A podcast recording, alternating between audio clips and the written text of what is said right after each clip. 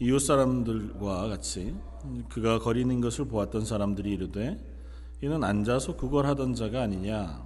어떤 사람은 그 사람이라 하며 어떤 사람은 아니라 그와 비슷하다 하거늘 자기 말은 내가 그라 하니 그들이 묻되 그러면 내 눈이 어떻게 떠졌느냐? 대답하되 예수라는 그 사람이 진흙을 이겨 내 눈에 바르고 나더러 실로암에 가서 씻으라 하기에 가서 씻었더니 보게 되었노라 그들이 이르되 그가 어디 있느냐? 이르되 알지 못하노라 하니라. 아멘.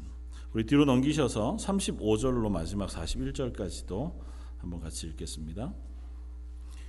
맨 뒤쪽에 35절로 41절까지입니다. 예수께서 그들이 그 사람을 쫓아냈다 하는 말을 들으셨더니 그를 만나사 이르시되 내가 인자를 믿느냐? 대답하여 이르되 주여 그가 누구시오니이까 내가 믿고자 하나이다. 예수께서 이르시되 내가 그를 보았거니와 지금 너와 말하는 자가 그이니라. 이르되 주여 내가 믿나이다 하고 절하는지라. 예수께서 이르시되 내가 심판하러 이 세상에 왔으니 보지 못하는 자들은 보게 하고 보는 자들은 맹인이 되게 하려 함이라 하시니. 바리새인 중에 예수와 함께 있던 자들이 이 말씀을 듣고 이르되 우리도 맹인인가 예수께서 이르시되 너희가 맹인이 되었더라면 죄가 없으려니와 본다고 하니 너희 죄가 그대로 있느니라 아멘. 오늘은 요한복음 9장 아, 말씀 뭐 전체를 가지고 어, 눈을 뜬 이후에는이라고 하는 제목으로 함께 은혜를 나누고자 합니다.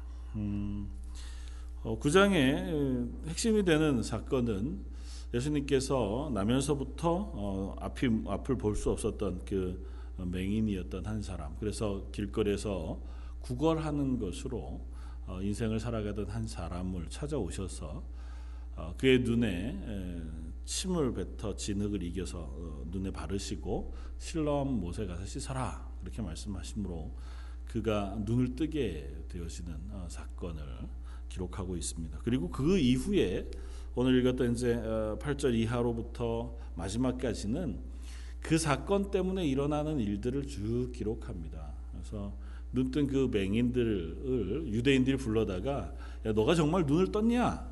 도대체 너 눈뜨게 한 사람이 누구냐? 마침 예수님이 눈을 뜨게 하신 날이 안식일이었다. 성경 그렇게 기록하면서 안식일 날 도대체 누가 이 일을 행했나? 어, 그랬기 때문에 눈 뜨게 한 예수는 어, 참 하나님의 사람 선지자라고 할 수 없다. 어, 또 한쪽에서는 그래도 이렇게 선한 일을 했는데 악한 사람일 리는 없지 않을까. 그래서 공의에다가 눈뜬 이 맹인의 부모를 불러다가 묻고 신문하고 또 이 맹인을 불러다가 신문하고 출교해버리고 맙니다. 그리고 그 음, 눈뜬 이를 예수님께서 다시 찾아오셔서 마지막 오늘 말씀대로 그의 어, 눈만 육신의 눈만 띄워 뜨게 하신 것이 아니라 그의 영적인 눈을 뜨게 하셔서 그로 하여금 예수 그리스도를 믿는 믿음의 자리로 옮겨 놓으시는 이야기가 쭉 써져 있습니다. 이야기를 통해서 우리가 한번 오늘 확인하고자 하는 것은 이것입니다.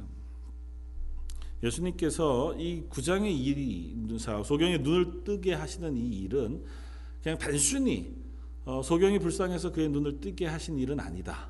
그래서 지난주에도 우리가 살펴보았듯이 이건 육신의 문제가 아니라 영적인 문제다라고 하는 것을 우리가 살펴보았고 특별히 영적인 문제 가운데 눈을 뜬다고 하는 것은 우리가 죄인인 상태에서 구원받아 하나님의 자녀가 되어 하나님을 보는 하나님의 진리를 깨달아 아는 그래서 구원받는 받은 하나님의 자녀가 되는 것에 대한 표적으로 이 이적을 행하고 계시고 그런 의미에서 이 이적은 8장에서 예수님이 말씀하셨던 예수님이 생명의 떡이며 진리이고 하나님이라고 하는 사실을 어, 설명하고 있는 그 설명의 한 예로서 우리가 이해할 수 있다는 것입니다.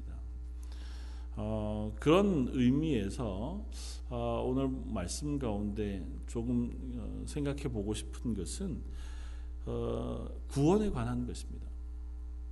맹인이 날 때부터 맹인이었다가 어, 구걸하고 있던 사람이었습니다. 어, 예수님께서 그를 찾아오셨습니다. 그를 눈뜨게 해 주시는 것을 통해서 이 맹인이 어, 전혀 하나님을 알지 못하고 하나님을 보지 못하는 그러니까 눈을 감은 상태 어둠 속에 살던 그를 예수님이 찾아오셔서 눈을 뜨게 해주셨다고 하는 표적을 통해서 어, 예수님이 우리에게 허락하신 구원의 한 단면을 우리가 살펴볼 수 있다는 거죠. 하나님이 우리에게 베푸시는 구원은 이와 같다는 것입니다. 첫 번째는 하나님께로부터 출발하여 우리에게 주어진다. 맹인을 찾아오십니다. 예수님께서. 그리고 그의 눈에 침을 진흙으로 짓이겨서 눈에 바르시고 실로암 못 가에 가서 씻으라 그렇게 하심으로 눈을 뜨게 하십니다. 사람들이 묻습니다. 오늘 본문 우리가 앞에 읽었던 사람들이 보니까 야, 이 사람이 눈을 뜨고 다니는데 옛날에 눈을 앞을 못 보던 그 사람이 맞는지 딴 사람인지 의견이 분분한 거예요. 생긴 건 그 사람 비슷한데 결코 태어날 때부터 한 번도 본 적이 없는 그 사람이 저렇게 멀쩡히 눈을 뜨고 다닐 리가 없으니 딴 사람일 거다. 뭐 아니면 그 사람이 왔다. 어떻게 저런 일이 있을까? 뭐 이런 의견이 분분합니다. 그래서 붙잡아 놓고 묻습니다. 음, 어떤 사람이 구절에 그 사람이라 하면 어떤 사람은 아니라 그와 비슷하다 하거늘 자기 말은 내가 그라 그렇게 그렇게 분문하니까 그런 얘기 하지 마십시오. 내가 바로 그 사람이 맞습니다. 내가 어, 조금 아까까지 구걸하던 앞을 못 보던 그 사람이 맞습니다. 그러니까 어떻게 그 일이 일어났느냐고 물어요. 뭐라고 대답합니까? 11절. 대답하되 예수라 하는 그 사람이 진흙을 이겨 내 눈에 바르고 나더러 실로암 가서 실로암에 가서 씻으라 하기에 가서 씻었더니 보게 되었노라. 그가 어디 있습니까? 음, 잘 모르겠습니다. 이 사람이 구원받았다고 하는 것을 우리가 이제 상징적으로 이해한다고 하면 이 사람에게 있어서 가장 중요한 초점은 어디에 있습니까? 눈을 떴다는 것입니다. 그 전에는 내가 못 보았습니다. 뒤에 이제 유대인들이 이 사람을 불러다가 막 여러 가지 질문을 해요. 그 너 낫게 해준 사람이 누구냐 뭐 이런 질문하는데 다 모르겠고 내가 한 가지는 확실합니다. 그게 뭐냐 하면 전에는 내가 못 봤는데 지금은 본다는 것입니다. 하나님 우리에게 허락하시는 구원도 그렇습니다. 우리에게 베푸시는 구원이 우리에게 임하면 일단 첫 번째 일어나는 반응은 내가 하나님을 알게 되어집니다. 아, 하나님이 나를 사랑하시는구나. 나를 위하여 예수 그리스도를 십자가에 못 박으시기까지 하셔서라도 나를 구원하시기를 원하시는구나라고 하는 사실을 알게 됩니다. 깨달아 알게 됩니다. 그 변화가 우리 속에서 먼저 일어납니다. 그러니까 그것 없이 우리가 구원받는 수는 없어요. 난 구원받았습니다. 그런데 예수님이 날 위해서 죽으셨는지는 아직도 잘 모르겠고 하나님이 살아계신 하나님이신지도 잘 모르겠고 날 구원하셨으니 내가 죽어 천국에 갈 것이다라는 확신도 없습니다. 그럴 수는 없습니다. 다른 건 몰라도 내가 왜 구원받았는지는 모르겠습니다. 어떤 방식으로 구원받았는지도 잘 모르겠습니다. 그리고 그게 어떻게 작동해서 어떻게 그게 나에게 주어졌는지 전혀 잘 모르겠습니다. 그러나 하나 확실한 것은 내가 예수님을 믿습니다. 조금 좀 소극적으로 얘기하면 내가 예수님을 믿고 구원 얻게 되기를 간절히 소망합니다. 정도쯤까지는 우리가 변화가 있다는 거죠. 예수님을 알지 못하고 구원받지 못하는 사람들은 그 변화가 없습니다. 하나님을 알지 못하고 기넘어 들었을 수 있고 뭐 이야기로 성경 말씀을 익히 들을 수 있고 뭐 영화를 통해서 보았을 수는 있지만 자 그게 믿어지고 저 구원을 내가 받았다 혹은 받고자 소망하는 간절한 간 아, 마음의 어떤 어, 소망이 있지 않습니다. 저 여러분들은 내가 구원 받았나 안 받았나 먼저 확인할 수 있는 가장 첫 방법은 내가 예수 그리스도를 믿는가 하는 것입니다. 그리고 그분에 대한 감각을 내가 가지고 있느냐는 것입니다. 아, 하나님이 살아계시다.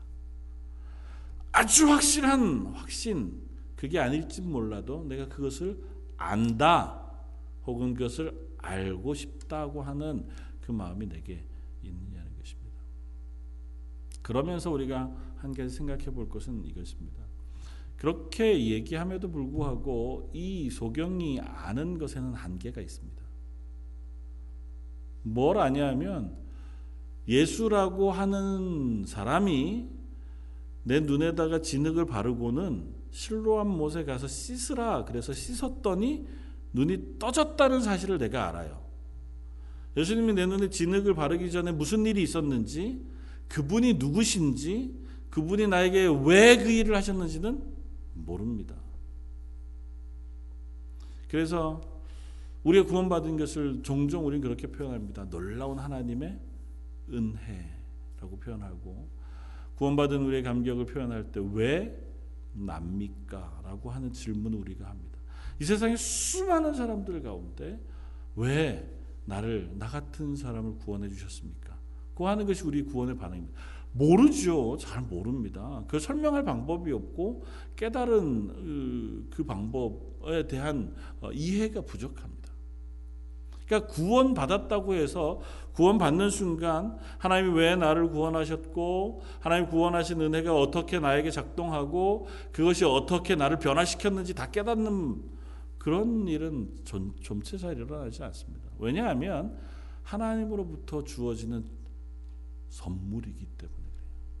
그리고 그 구원의 주권은 하나님에게 있기 때문에 그래요. 하나님이 우리에게 하나님 편의 주권을 가지고 우리에게 부어주신 은혜이기 때문에 구원을 받은 이후에도 우리는 그것을 잘 설명할 방법이 없어요. 우리 그 사실을 잊지 말아야 합니다. 구원은 그래서 첫 번째는 신분의 변화예요.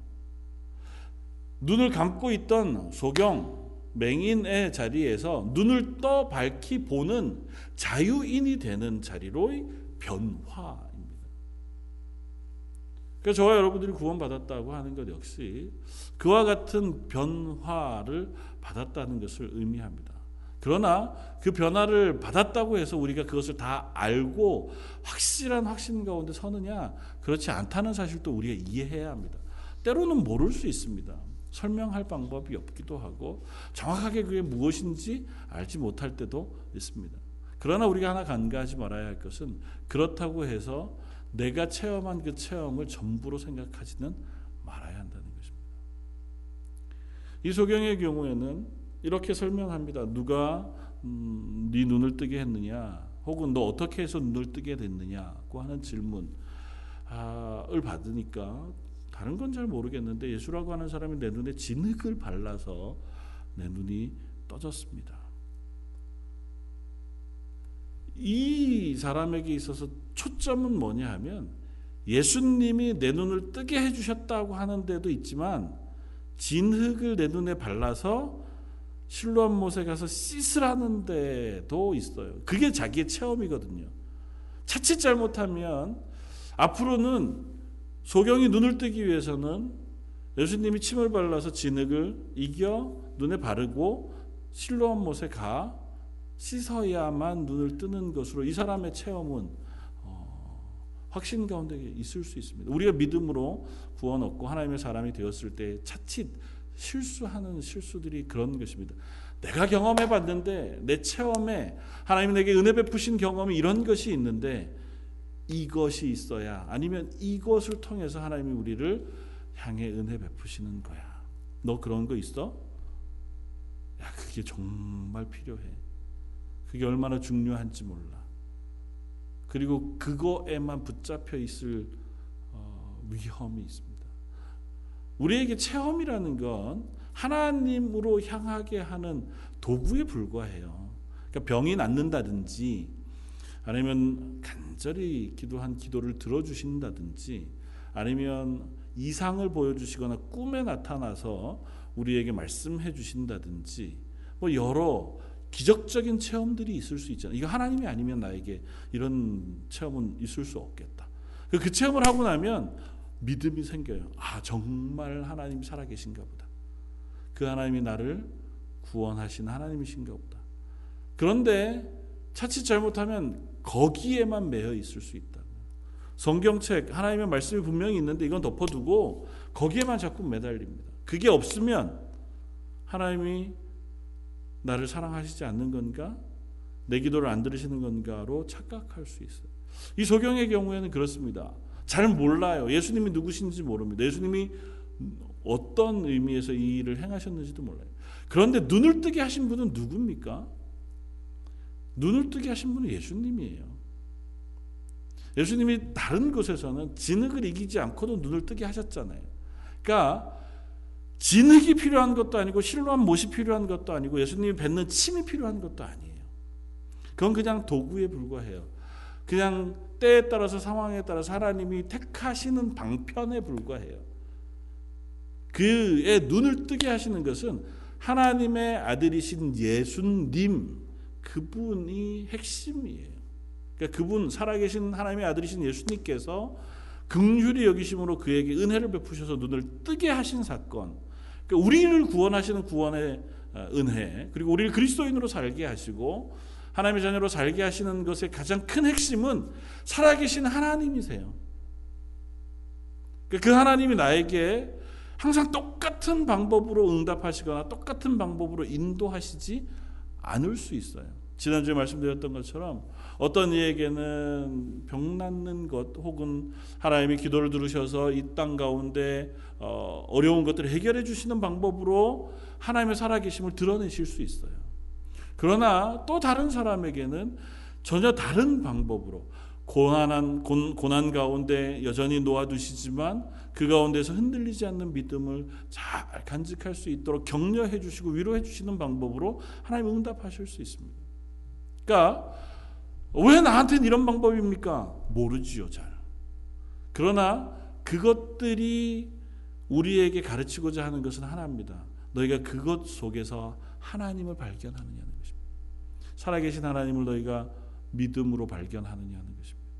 모든 것이 합력하여 선을 이루느니라고 하시는 말씀도 그와 같을 겁니다. 우리에게 있는 우리에게 주어진 모든 것들은 합력하여 하나님을 알아가고 하나님을 믿고 하나님을 신뢰하는 자리로 우리를 인도해 가기 위한 방편에 불과하다는 거죠. 그러니까 이 소경도 아직은 내가 아는 거라고는 눈에 진흙을 이겨 바른 분이 예수님이고 그것 때문에 내가 눈을 떴다는 사실입니다에 불과하지만 예수님께서 다시 그를 찾아오셔서 그를 완전한 어, 영안을 뜨는 자리로 옮겨 놓으시기를 원하신다고 하는 사실 우리가 확인해 볼 필요가 있습니다. 그가 그 자리에서 출교당하고 나온 그를 예수님이 다시 찾아오십니다. 우리가 읽었던 25절 이하 예수께서 그들이 그 사람을 쫓아냈다 하는 말을 들으셨더니 그를 만나사 이르시되 예수님이 다시 또 찾아와요. 내가 인자를 믿느냐? 인자가 도대체 누굽니까?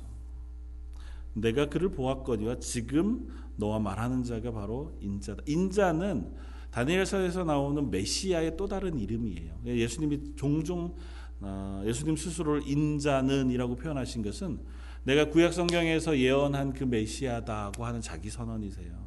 그러니까 너 메시아인 나를 믿느냐? 그분이 누굽니까? 네가 보는 그 나다. 내가 믿습니다. 그리고 절하니라 그렇게 써져 있습니다. 이 사람은 첫 시작은 구원 눈을 뜨는 것으로 시작했습니다. 그러나 거기에 머물러 있게 두지 않으시고 예수님은 그를 어디로 옮겨 놓으시냐면 예수님을 믿는 자리로 옮겨 놓으신다. 우리의 구원도 그거와 같습니다.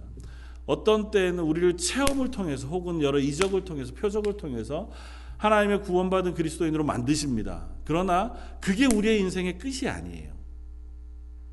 구원받은 것으로 우리를 끝내시지 않고 그 자리에서부터 이제 하나님을 아는 그리스도인으로 만들어 가기를 원하신다는 것입니다. 성경 그걸 성화라고 하는 표현으로 쓰죠. 그러니까 우리가 구원받았다고 하는 것은 나는 이제 구원받아서 그것으로 만족해. 하나님 그렇게 우리를 내버려 두시지 않는다는 것입니다. 구원은 하나님으로부터 부어져요. 그리고 우리에게 전적으로 은혜로 주어집니다. 그러나 은혜로 받은 구원을 우리가 받았다 할지라도 그것이 끝이 아니라 출발점이라는 사실 우리가 기억해야 한다는 것입니다. 구원받은 그 자리에서 이제부터는 하나님을 차츰차츰 알아가고 신뢰해가고 믿어가는 자리로 우리를 옮겨 놓으시기를 원하신다는. 저 여러분들을 구원하신 하나님께서 그냥 구원으로 끝내놓지 않으시고 하나님을 알아 신뢰하는 자리로까지 우리를 훈련시켜 가고 싶어 하신다는 것입니다. 왜 그러시냐 하면 그렇게 하심으로 우리를 하나님의 은혜 가운데 놓으시기를 원하시는 거예요.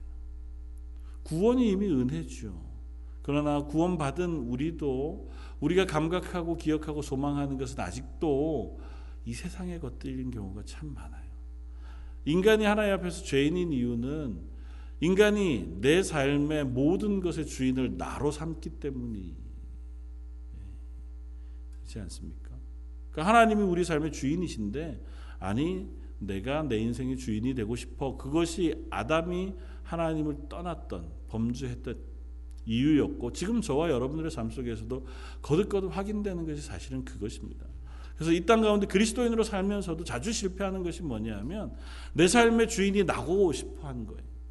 내 삶의 주인은 나고 하나님은 그 삶을 도와주시는 하나님이셨으면 좋겠다는 거죠. 근데 하나님의 구원은 그런 식으로 우리에게 주어지지 않는다는 것입니다. 구원을 베푸시는 분도 하나님이시지만 베푸신 구원을 완성하고 그 속에서 우리의 삶을 주관하시는 분도 하나님이기를 원하세요. 내 삶의 주인의 자리를 우리가 아닌 하나님으로 바꾸시기를 원하신다는 거죠. 그런데 그게 참 어렵습니다. 훈련이 되지 않고는 우리가 그냥 자연스럽게 내 인생의 주인은 이제 하나님이 되시기를 원합니다. 그리고 그 주인의 자리를 내어드리기가 아, 불가능하더라고요. 왜냐하면 우리는 여전히 이상, 이 세상을 살고 이 세상을 살면서 하나님이 내 인생에 필요한 것들을 자꾸 채워주심으로 내가 그 하나님을 의지해서 이 땅에서 평안히 살기를 원한다는 것이 우리의 욕심이기 때문에 그래요. 어떤 한 목사님이 그런 고백을 하시더라고요. 특별 새벽 기도를 열심히 하고 성도들의 기도 제목을 다 받아서 어, 기도 열심히 한 그 기간을 다 끝내고 나서 묵상하는데 아, 이 기도 시간 내도록 성도들이 원하고 기도했던 내용은 이 세상에서 하나님 없이 살게 해 주십시오. 였던 것 같더라고. 하나님이 없어도 제가 건강하게 해주십시오. 내가 하나님을 의지하지 않아도 이 세상에서 장사가 잘 되게 해주십시오. 하나님이 없어도 내 자녀들이 다음 자기의 삶을 잘 살게 해주십시오. 혹시 위험이 닥치더라도 그것들을 이렇게 도와줄 어떤 장치들이 마련되어 있었으면 좋겠습니다. 하나님께 기도하는 우리의 기도가 하나님 없이 이 땅에서 잘 살 수 있었으면 좋겠습니다. 인 경우가 참 많더라고 하는 것입니다. 그게 죄다 이런 얘기를 하는 것이 아니고 우리의 속성이 그렇습니다. 저 여러분들의 삶을 한번 되돌아봐도 비슷할걸요. 우리가 요구하고 기도하는 것 하나님이 내 인생의 주인이십니다. 하나님 내 삶을 책임져 주십시오. 하나님 하나님이 원하시는 인생은 무엇입니까? 하나님이 제게 기대하시는 바는 무엇입니까? 우리가 그걸 묻기보다 하나님 제가 생각하기에 이런 부분들이 좀 필요합니다. 하나님 이런 부분 때문에 제가 힘든데 그것 좀 해결해 주십시오. 어쩌면 아직도 우리가 하나님을 완전히 신뢰하지 못하고 있기 때문에 그런 기도를 하고 있는 것은 모릅니다. 미래에 대한 불안 당연히 있죠. 그러나 하나님은 그것도 하나님에게 맡겨드리기를 원하신다는 거잖아요. 우리 자녀에 대한 불안들도 있습니다. 물론 우리가 잘 양육할 의무가 있고 하나님 맡기신 그 자녀들을 믿음으로 잘 양육하기 위해서 우리가 수고하고 애써야 하지만 그 또한 하나님에게 맡겨드려야 할 어, 필요가 있는데도 불구하고 그건 내가 책임지고 내가 원하는 방식으로 하나님이 응답해 주시기를 기대할 때가 많다는 거죠. 내가 원하는 계획과 내가 원하는 노후와 내가 원하는 삶들 그것들을 차곡차곡 하나님 앞에 내놓고 하나님 이렇게 좀 해주시면 좋겠습니다. 하나님이 우리 인생에 개입할 여지가 우리가 요구하는 것들을 들어주는 것 외에는 없는 경우가 너무 많은 건 아니냐는 거죠. 하나님 우리를 그렇게만 사랑하고 싶어 하시지 않는다는 것입니다. 하나님 우리에게 베푸시는 은혜는 그 정도 선에서 그치고 싶어 하지 않으신다는 겁니다. 하나님 우리에게 구원하시고 은혜 베푸시기를 하나님의 형상으로 사는 사람, 하나님의 은혜와 하나님의 성품을 닮은 사람으로 매일 매 순간마다 하나님과 교제하고 하나님으로부터 부어지는 은혜와 복을 경험하는 사람으로 우리를 만들어 놓으시길 원하신다는 것입니다. 너 가만히 있어봐. 내가 책임져 줄게. 이스라엘 백성의 삶 가운데서 하나님께서 보여주셨던 삶이 그것이잖아요. 너희가 내 말에 순종하고 내 백성이기만 하면 내가 모든 것을 다 책임져 주마.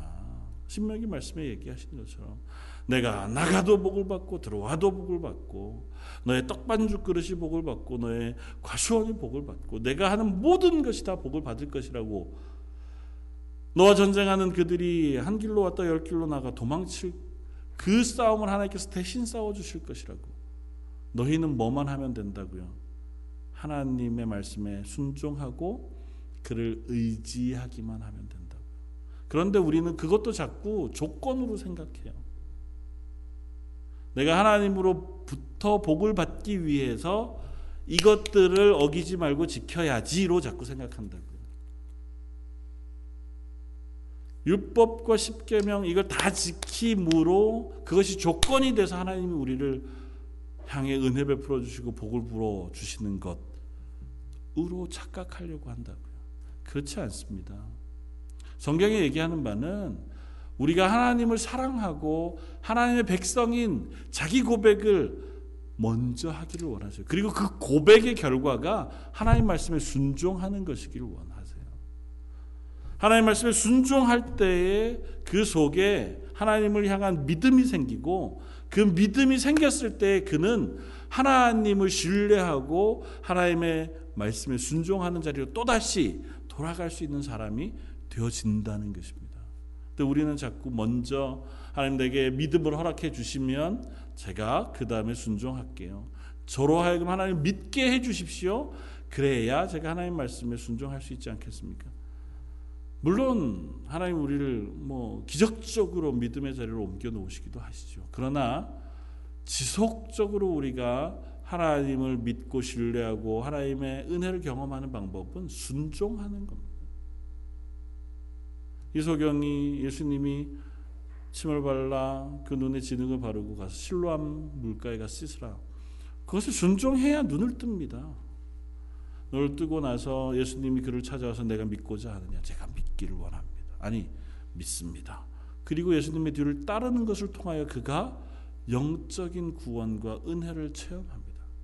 우리를 향해서 동일하게 하나님께서 말씀하시는 것에 우리가 먼저 순종하기를 기뻐할 때에 그 순종을 통하여 하나님을 알게 되고 하나님이 주시는 은혜를 경험하게 되고 그것이 우리를 조금 더 믿음의 자리로 옮겨 놓을 수 있다는 사실 우리가 기억해야 합니다. 우리는 자주 그 사실을 잊어버리고 우리가 자주 그 사실을 놓쳐버릴 때가 많습니다. 우리 쪽에서 자꾸 생각하려고 해요. 아, 하나님 그러면 내가 구원받기 위해서는 도대체 뭘 해야 합니까? 하나님의 복을 받기 위해서는 내가 뭘 해야 합니까? 하나님의 은혜를 경험하기 위해서는 내가 뭘 하기를 원하십니까? 자꾸 그렇게 얘기해요. 하나님 우리에게 은혜 베푸시기를 원하세요. 우리에게 복을 부으시기를 원하시고 우리를 구원하시기를 기뻐하세요. 우리는 그저 그 하나님을 알고 그 하나님 앞에 나아가기만 하면 된다고 성경은 누차 얘기합니다. 하나님 무엇을 해야 합니까? 하나님 제가 하나님의 은혜를 경험하고 싶습니다고 하는 간절한 간청만이라도 하나님 앞에 들고 나아갈 때 그가 하나님의 은혜를 경험할 수 있다고요. 하나님 내가 하나님의 인도하심과 하나님의 동행하심을 경험하고 싶습니다. 그 고백을 들고 하나님 앞에 나아가고 그 하나님이 나와 동행하시를 기뻐하시는 하나님이신 것을 말씀을 통해서 깨닫고 확인하는 바가 필요하다는 거죠. 그거 없이 우리가 그 하나님의 은혜를 경험하는 방법은 잘 없습니다. 사랑하는 성도 여러분, 오늘 말씀 속에서 예수님은 이 소경을 찾아오셔 찾아오셔서 그의 눈을 뜨게 하신 것에서 그치지 않으시고 그를 믿음의 자리로 옮겨 놓으셔서 그의 영안을 떠 하나님을 알게 하는 자리로 옮겨 놓으십니다. 그리고 그 결과가 무엇이냐면 요한복음 8장에 나오는 예수님이 누구신가를 아는 자리에 서는 것이고 조금 더 나아가서는 하나님이 누구신가를 아는 자리로 그를 인도해 놓으시는 것이고 조금 더 다르게는 진리가 그를 자유케 하는 진리를 깨달아 아는 자리로 그를 옮겨 놓으시는 것입니다. 눈으로 떠 세상을 바라볼 뿐만 아니라 영안을 떠 하나님을 알게 되고 그 진리의 말씀을 깨달아 아는 자리로 예수님은 그를 옮겨 놓으시기를 원하신다는 것입니다. 저 여러분들을 구, 구원하여 그리스도인으로 삼으신 하나님께서 저와 여러분들의 눈을 뜨게 하시기를 원하시는 줄 압니다.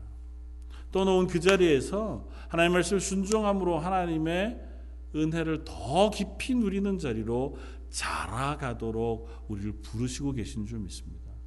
그것을 위해서 우리가 무엇을 해야 합니까? 우리가 어떻게 그것을 어, 사모하고 있습니까? 우리 스스로를 한번 살펴볼 필요가 있고 그 은혜를 어, 누리기 위해서 소망하면서 하나님 앞에 나아갈 수 있기를 바랍니다. 하나님 다른 거다 어, 놔놓고 제가 하나님의 은혜 가운데 거하게 해주시고 하나님을 아는 자리에 서게 해주십시오. 우리가 그와 같은 기도와 그와 같은 열심을 가지고 하나님의 말씀을 묵상하는 자리가 필요합니다.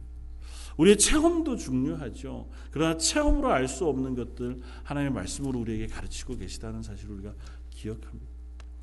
이 소경이 자기가 체험한 것에서 끝나지 않고 예수님을 만나 예수님의 말씀을 듣고 예수님을 알아가는 것처럼 우리도 하나님께서 우리를 그리스도인으로 만드신 것에서 그치지 않고 계속해서 그 자리에서 말씀을 상고하고 말씀을 듣고 그 말씀 속에 아, 나타나신 하나님이 누구신가를 배워가고 그 하나님이 우리를 향하여 기대하시는 바가 뭔가를 자꾸 알아가고 그것을 위해서 우리가 기도하고 소망하고 은혜를 갈구하는 자리에 설 때에 비로소 우리는 더 풍성한 하나님의 은혜를 경험하는 삶, 하나님의 은혜를 누리는 삶에 설 수 있게 되어지는 줄 믿습니다. 저 여러분들이 그냥 나는 구원 받았으니까 이제부터 하나님이 날 구원해 주신 것 그거 포기하지 않으신다니까 그것으로 됐습니다. 그리고는 교회를 출입하는 일주일에 한 번씩 뭐 일주일에 한두 번씩 교회를 출석하는 사람에서 끝일 것이 아니고 이 땅에 살아가는 동안 하나님의 은혜를 너무 매일매일 누려 기쁘고 감사합니다고 하는 고백이 있는 그리스도인들의 자리에 서게 되기를 원합니다. 그것을 위해서 기도하는 자리에 서기를 원하고 그것을 위해서 말씀을 상고하는 자리에 서게 되어지길 바랍니다. 필히 하나님은 구하는 자에게 주신다고 말씀하십니다. 하나님을 알기를 원하고 하나님의 은혜를 사모하는 자에게 은혜 베푸시기를 기뻐하시는 하나님이시라고 분명히 이야기합니다. 내가 원하는 거 말고 하나님을 알고 싶습니다. 하나님 에게 하나님을 보여주십시오. 그리고 하나님의 뜻을 깨달아 알게 해주십시오. 하나님과 동행하고 싶습니다고 하는 고백으로부터 출발하여 하나님 기뻐하시는 자리로 나아가는 저와 여러분들 되시기를 주님의 이름으로 축원을 드립니다. 같이 기도하겠습니다. 어, 날 때부터 소경이었던 한 사람 그를 낮게 하시고 그를 그냥 눈만 뜨게 하신 것이 아니라 그의 영안을 떠 예수 그리스도를 아는 자리로 옮겨 놓으시기 기뻐하신 하나님. 저희들도 하나님의 은혜로 부르셔서 하나님의 자녀 삼아 주시니 감사합니다. 왜 나인지요? 어떻게 나를 구원하셨는지 참으로 알 길이 없지만 하나님 부르셨사오니 저희가 하나님의 자녀가 된 줄 믿습니다. 하나님 자녀가 된 그 자리에서 하나님의 은혜를 경험하고 하나님의 은혜 가운데